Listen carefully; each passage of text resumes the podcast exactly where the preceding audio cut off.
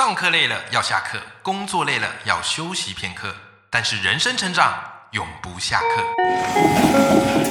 嗨，欢迎来到 Life 不下课，我是欧阳立中，每天陪你学习练功，一起玩出你我的理想生活。Hello，各位听众朋友，大家好，我是欧阳立中，欢迎收听 Life 不下课。每天一集不下课，别人休息你上进，累积你的复利成长。那么我们今天的斜杠通识课呢，我们邀请到的好是一位主任啊，他最近出了一本书啊，哈，叫做《用书打怪》。那这本书啊，我觉得非常非常的重要，因为你常听我节目会发现呢，我的节目是日更嘛，然后一周播五集，然后每个礼拜三我们都固定的会来说一本书，对不对？阅读选修课，因为我觉得阅读就是一个人能够成长的动能跟关键。然后你花两三百块。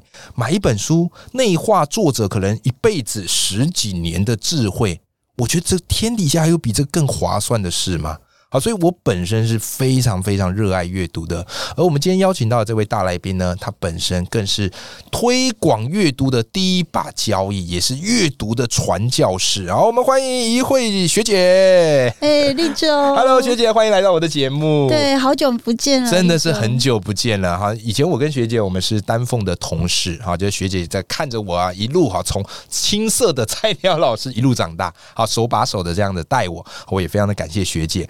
那节目一开始哦，我想要邀请学姐来跟我们听众朋友简单介绍一下自己。好啊，谢谢立中，还有听众朋友们，我是怡慧，我目前任教于丹凤高中，也是丹凤高中的图书馆主任。是，那我跟立中一样，是一个真的很喜欢阅读的这个老师，对，也是一个呃有点痴心的读者，对。所以只要看到很好的作者或是很好的作家，都会很希望说有没有机会把他的书跟所有的读者做介绍，其实是。无常，我们都觉得很乐意，没错。所以这这些时间跟立中一起成为同事的时候，我也常常追他的书单，然后从他的书单自己也会获得很多的这个力量，或者是很多自己可能过去没有去想过的一个阅读的领域。嗯，所以我觉得我们都在做同样的事情，在我们不断成长的过程里，我们透过阅读这件事，跟大家一起分享我们的一点点小小的跃迁。是是是，那这个就是阅读，我觉得会带。带给人很大的一个力量。其实我发现一件事哦，不管我们再怎么样的这个推广阅读，其实现代人不是不知道阅读重要，他们都知道阅读的力量。但是呢，每次一遇到书，他们就有一个困境，就他们不知道该怎么样挑一本好的书。好，比方他可能会去逛成品书店，就一看到哇塞，琳琅满目的书海，然后瞬间就觉得自己仓皇失措了，完全不知道该怎么办。那最后可能就是在畅销书区看一看哪些畅销书，然后翻一翻，就他们。比较不知道该怎么样挑一本自己的书，其实我们也完全能够理解，因为现在人他的时间是非常的有限的。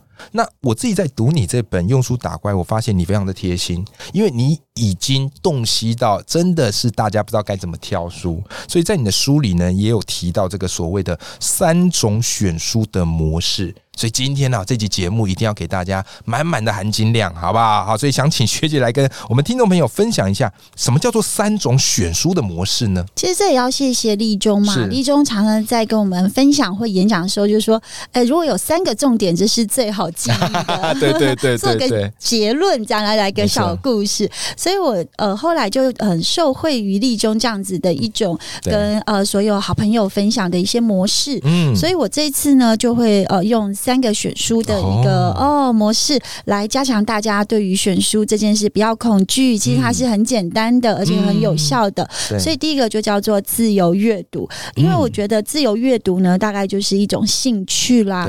如果一个人不喜欢，其实很难把再好的东西呃送到他面前，他不喜欢，是是 是，他也是会摇头的。对，所以自由阅读是指说，就是挑你很喜欢看的类型的书。就是我会问他们说：“哎，你有没有特别？”有兴趣，比如说美容，也有很多很好的，就是呃，跟吃美容有关的书籍。譬如说，呃，对啊，就是譬如说一些跟美食相关的人类学家，他也会去分享他这些在做菜过程中他体会的人生故事或哲哲思。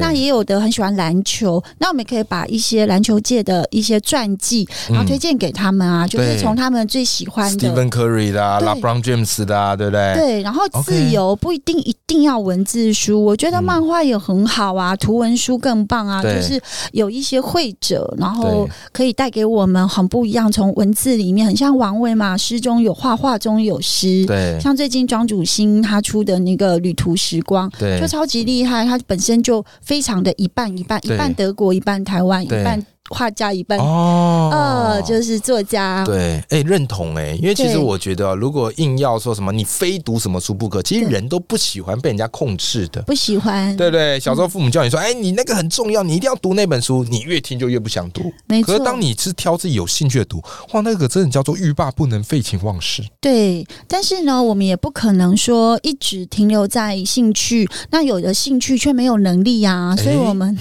对认同。对，所以我们第二 part 可能就要来比较目标阅读，就是每个人都有一个人生短中长期的计划，对，或者是目前你可能在你的生活中你特别想要完成的事情，对。那每个人的身份不一样，年纪不一样，你对于事情的看法不一样，这时候就可以设定你的阅读目标，目标的阅读，对，目标的阅读。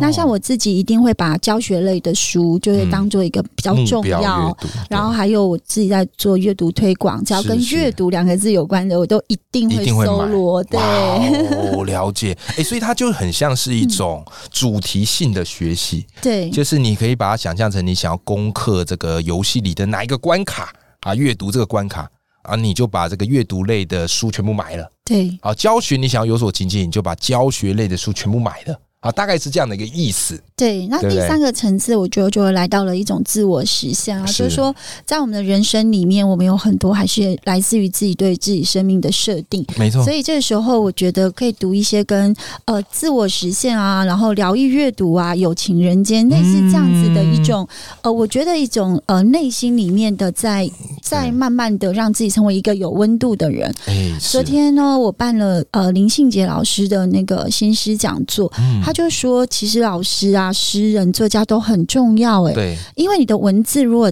传递的是一种正念，那其实读的人他就会突然。吸取你那个正念的文字，对，所以他说他在呃今年弄那个捷运的诗，呃，就是那个诗人展，还有就是那个公车，嗯，哦，就是那些呃很重要的选诗的工作啊，策展人，他就说他会特别在意说下雨的时候，他看到这首诗有没有开心的感觉，嗯，或者是他刚好遇到工作下班被老板骂了，对，他看到这个诗文，他有没有被鼓舞？然后他选了徐慧芝的，就是呃合掌，他说那不是宗教。是一种向你祝福，然后给你一点力量。我听了其实很感动。是是是，这一类的阅读好像也是我们在成为一个更好的人，有了目标之后，我们的下一个层次是怎么样去帮助别人，怎么让身边人都一起共好，对，一起活在友情的人。哎，这让我很有感，因为我们在追求目标过程中，其实目标是追求不完的。我们一达成，我们可能会觉得不行，我还不够好。所以虽然我们常常喊着我要成为更好的自己。但其实这句话的背后，有时候会带给自己一些压力哦。会哦。所以有时候你刚刚提到那个疗愈阅读哦，我觉得就更像是告诉自己说我已经够好了，用一些方式用阅读来撑住自己。真的有些书他会说，立中你已经很努力了，对。所以最重要是给自己一点加油跟打气。那像爱的艺术也。曾经提到说，其实真正能够给别人最丰沛爱的人，就是爱自己。哦，你一定要先让自己没有匮乏，所以你就不可能成为情绪的勒索者。你也不会因为别人爱不爱你这件事情，你认为自己不配有爱，或是不能爱。对，觉得这些都蛮好的，好棒哦！我觉得我们今天又延伸出很多很精彩的书单。所以刚才哈，我们跟学姐聊到，就是如果你真的。不知道该怎么挑书，好，学姐在用书打怪里面，她提供了三种选书的模式。好，第一种就是所谓的自由阅读，好，让你有兴趣的读就好了。第二种叫目标阅读，帮助自己精进成长，但是也不要忘了适时的给自己一些疗愈的阅读。对啊，让你自己告诉自己说我已经够好了，好不要这样的人盲目的一直追求下去了，对对不对？好，那讲到这边呢，我想接着想跟学姐聊另外一个话题是这样子哈，就是有些人啊，他其实不是不爱阅读，可是他在阅读的时候，他常常不知道说，哎呀，我这个阅读到底有没有内化？因为阅读跟我们打电动不一样嘛。我们打电动做任何事情，哇，马上就有金币，就有经验值，你所有的角色成长都看得到。可在阅读，有时候是一个人的武林呐。你自己在那边修炼，然后你完全感受不出说我到底有没有成长啊！所以我很想请教学姐，就是所以你自己在阅读的时候，你特别会做什么吗？像是说做笔记啊，或是划线等等的。其实立中我在阅读的时候会先。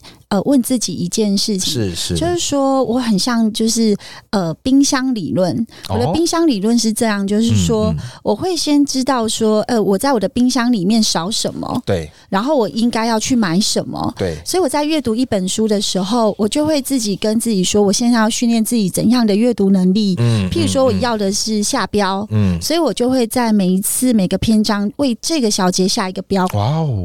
然后如果我要我想要做的是连结，对我。就会在这一个篇章里面去跟我过去读过的，强迫自己再去找出文章的连结，很棒哎。对，就是冰箱理论，就是说，哎，我现在少少少了这个海鲜，那我应该去菜市场买海鲜，我不要再去买汽水了，因为汽水已经很多了。对，那通过这样的方式，可以让我大量的去学习，比较呃切合我自己阅读各个呃不同书籍的时候的能力。对，那像有一些呃工具书，我就会强迫自己说，哎。其实这个理论我已经看了很多次，也在很多的书里面，能不能？试着把他这些书单都列在一起，对对，然后也帮助以后如果有相似要做这个主题的，他们可以一次打包这样子的书，对对。所以我是带着比较有阅读意识这件事情，就是我现在可能呃想要放的是蔬果，那我的蔬果可能没有了，譬如说我不会画线，那我就先做画线；我不会贴标签，我就先下标签。那我没办法转化，我现在就来转化。我现在想要做表达，那我可能就会强迫自己说我要说给别人听。其实我发现你自己在写这本书的过程，也完全用了你这个冰箱理论，是因为你的每一个标题啊，或者是你去介绍每一种类书，正向转念力也好，自主学习力也好，你都会有意识的帮读者，而且是很贴心的整理说他们有哪些书单可以看，所以这个也是你平常在阅读器积累而来的。对，嗯，所以我会觉得说，有时候我们如果无意识的去读或是写，其实都会重复性很高。对，没错，没错。啊，如果我们而且人就是常常就是你习惯的书，你就一直看那一类的。对对对。然后你以为你有在阅读就有成长，但实际上可能是原地不动。对，所以我觉得大量阅读当然非常好，但是带着有一点呃目的的意识的去做阅读的转化。对，我觉得会对我们自己更好。就是包括像立中都可以呃透过表达，透过你自己的这个课程啊，其实这种方式就是最后你还是要产出啦。对，没错没错。会逼自己说，最后不管你是什么。结果你就是要产出你在阅读的时候，你想要呃最后看到的那个最后的样态，你一定要设定好。没错，产出这点我特别的有共鸣。好，产出不外乎分两种嘛，一种就是把它写成推荐文，对，读出心得；另外一种就是你跟人家说出来。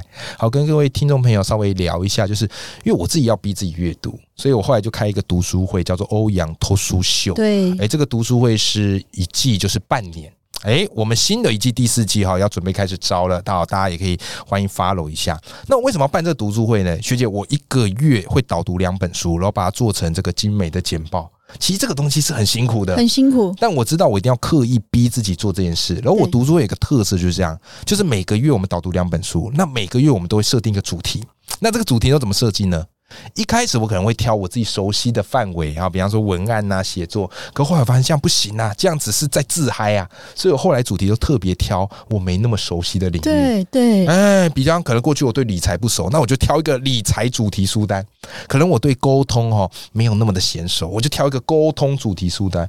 哎，我发现啊，虽然一开始准备很痛苦，可是讲完之后酣畅淋漓，而且自己对于这个主题就更熟悉了。而且你会有自信，觉得说你。很容易逼自己跨域，或者是去接触新的东西。是，像我也是，呃，对表达或是沟通，其实是很弱势。嗯，可是也开始去接触之后，我就觉得，哎，其实表达它很重要，是建立关系，然后再去讲是非，再去讲呃重要的这些呃所谓的重点金句。所以如果没有建立跟读者的关系，或者是建立跟朋友的关系，很难说服，也很难同理。没错，没错，完完全的认同。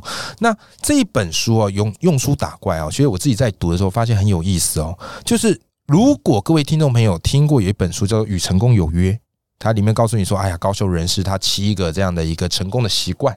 那大家可能印象很深刻，就是里面有一个时间管理。因为时间哈是有限的，所以越能够管理好时间的人，你这个成就越高。诶，我发现学姐你把它做了一个很漂亮的转换，因为本来是时间管理矩阵，可在书里，哎呦，它变成是一个阅读的矩阵呢。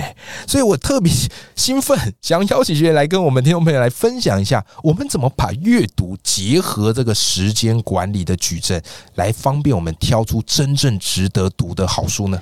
有时候我们的时间是这样啊，真的有有时候。有的时候你真的会比较忙碌，对，那有的时候你真的会比较就是轻松，嗯，所以我觉得呃，我们在阅读的设定也不要给自己压力太大，说哎，什么样子的书我们都要呃。包罗万象，全都包，就跟自己的时间做一个对话。没错，所以我们可能要盘一下，即便我时间很少，哪一类的书还是得塞进去。对对，不然你这个礼拜又落掉了阅读。是，所以那时候我就有去思考说，如果它是非常重要又非常的急迫，它真的会影响到我们的工作、我们的生计，甚至是我们的生存。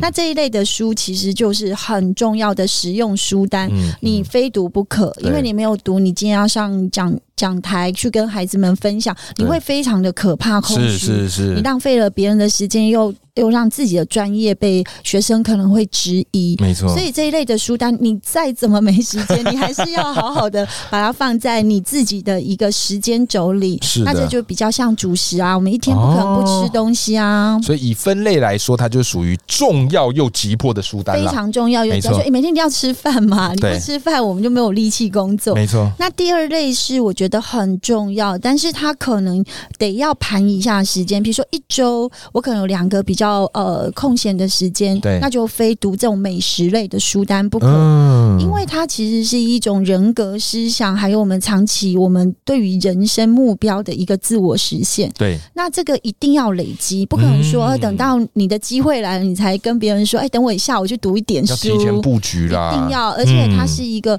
呃分量越少，然后长期累积，对，持续的在这个领域耕耘，比较容易被看见。这个我们就把它列在重要而不紧急。但你要提前去做，对，然后有呃不重要，然后有一点急迫的书，我觉得它就是很像工具书。譬如说，现在学生来问我一些比较重要的一些典故啊，或者是说他现在要申请入学，他希望入学了，对，那这一类的书单我也要恶补啊，不然我怎么给他？虽然我不是辅导老师嘛，但我总要知道说，哎，我们要帮一个孩子做行销，然后这个呃推荐函的时候，或者是自荐，他总有一些方法，还有一些。譬如说金字塔的一个字界，那这个我们可能平常我们可能对自己比较少用到，对。可是因为学生突然来跟你求救了，很急迫，明天后天就要，那你就要快点把这种工具类的书快点背在身边，马上呃可以读完，然后马上转化给他。这个我们就会把它放在不重要但很紧急，很紧急，因为他明天就要把推荐函写出去，你总不能总一定要帮他的。对啊，说哎，抱歉啊，老师不会，这样也觉得很不好。旧章一下，抱佛脚一下，很像那个对，就是急救箱的概念。对对对，那最后一种呢？最后一种就是呃不重要也不紧急，就是很娱乐啊。譬譬如说，我很喜欢看那个言情小说，其实我蛮喜欢的。然后我会从很多言情小说的这些作家里面发现，为什么他可以圈那么多粉，而且他的公式都一样，就两个落差很大。然后他真的嘞，真的。然后每次都遇到很多挫折之后，然后感觉要在一起，又有一些破坏。对，然后破坏之后，他给你的这个结局，又会是你你在那个曲折里面，然后最后给你一个你要的结局，你就。觉得这本写的太棒，如果不是，你就会觉得很遗憾，然后你就觉得太生气了，不想看了。可是你每次还是在这个剧情里感觉到非常的疗愈又快乐。对，我看我老婆追剧，我就觉得其实这每一部剧都差不多啊。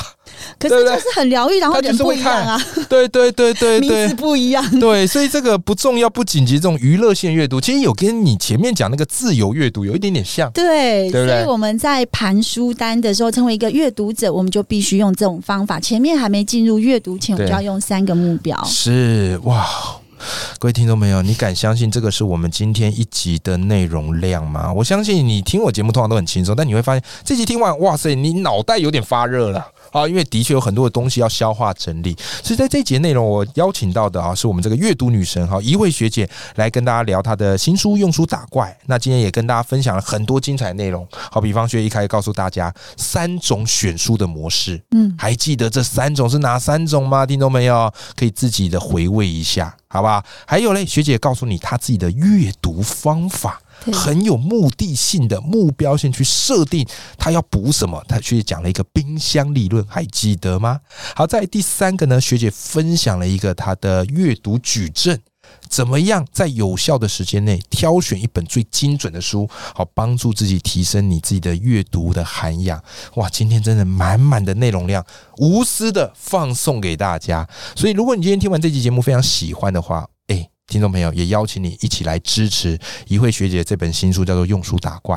那这本新书呢，我也会把这个连结放在我们的节目的资讯栏里面，欢迎大家一起来购买支持啦！今天非常感谢一慧学姐来到我们的节目现场，谢谢立中还有听众朋友。好，那我们跟听众朋友说拜拜，拜拜。